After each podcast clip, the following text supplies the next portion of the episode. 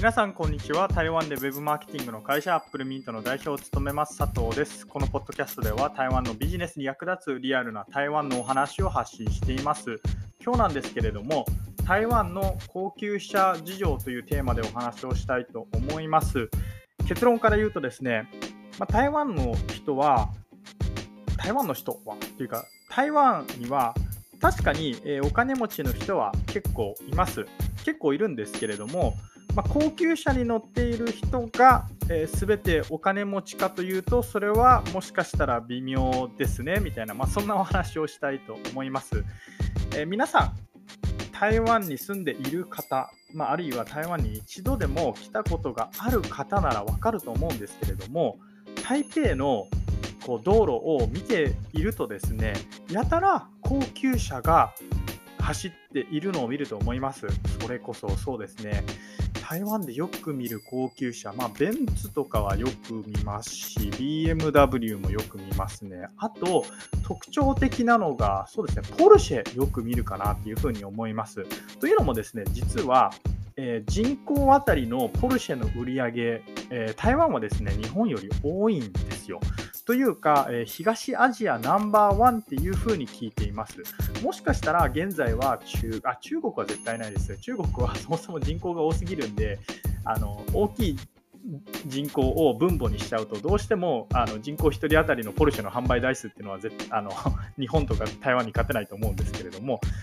えー、アジア1位とかだったと思います。台湾の人は本当にポルシェが好きみたいですね。じゃあその理由は何か、何でかって言われると、ちょっと僕わからないんですけれども、まあ、いずれにせよですね、ポルシェは SUV もそうですし、普通のポルシェも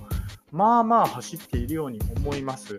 フェラーリはそうですね、たまに見るぐらいで、ランボルギーニもたまに見るぐらいですかね。あとまあ、えー、ベントレーがたまに走っていたりとか、ロールス・ロイスはそんなに見ないかな。あ、僕一度、ごめんなさい、これちょっと全然話は変わっちゃうんですけれども、あの、臨戦っていう、林に森って書く、あの、台北にある日本人街があるんですけれども、その臨戦の少し外れを、ある時歩いていたんですよ。ある時歩いていたらですね、目の前に、えロールスロイス、真っ黒なロールスロイスが止まりまして、でそこから、えーまあ、何人かの男性の方々がですね後部座席から後部座席から出てきてで、えー、出てくるなりですね扉を開けたまま立ってるんですよ。でそこから、えー、最後になってですねまあ多分、えー、彼らの上司と思われる人が出てきてこう頭を下げるみたいなのを見たんですけれどもあれはおそらく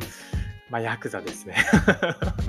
いや、僕、あの時はちょっと緊張して、もう、ものすごい距離をとって、もう、できる限り目を合わせないようにして歩いたっていう記録記憶があります。まあ、ごめんなさい、話がそれたんですけれども、このようにですね、台湾、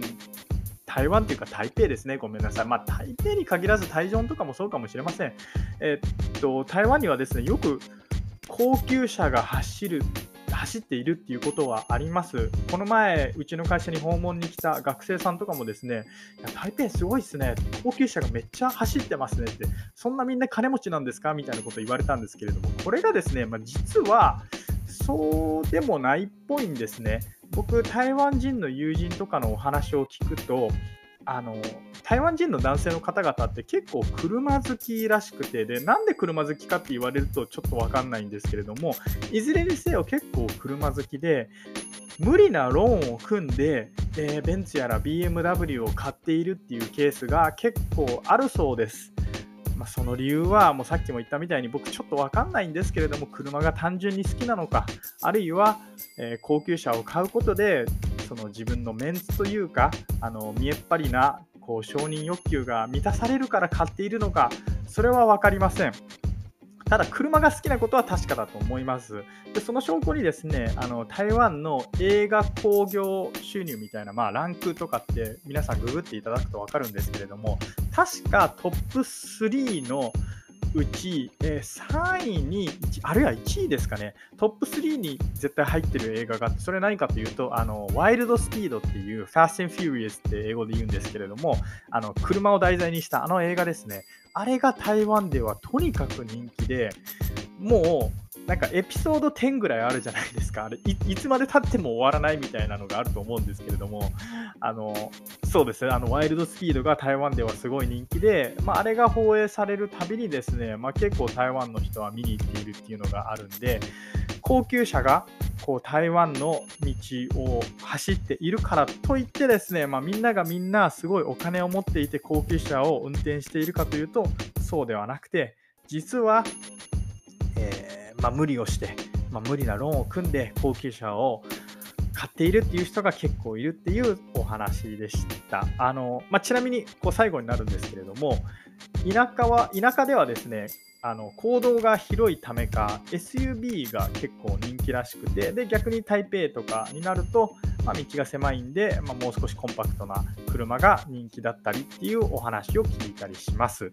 以上アップルミート代表佐藤からですね台湾の高級車事情というお話でしたそれではまた。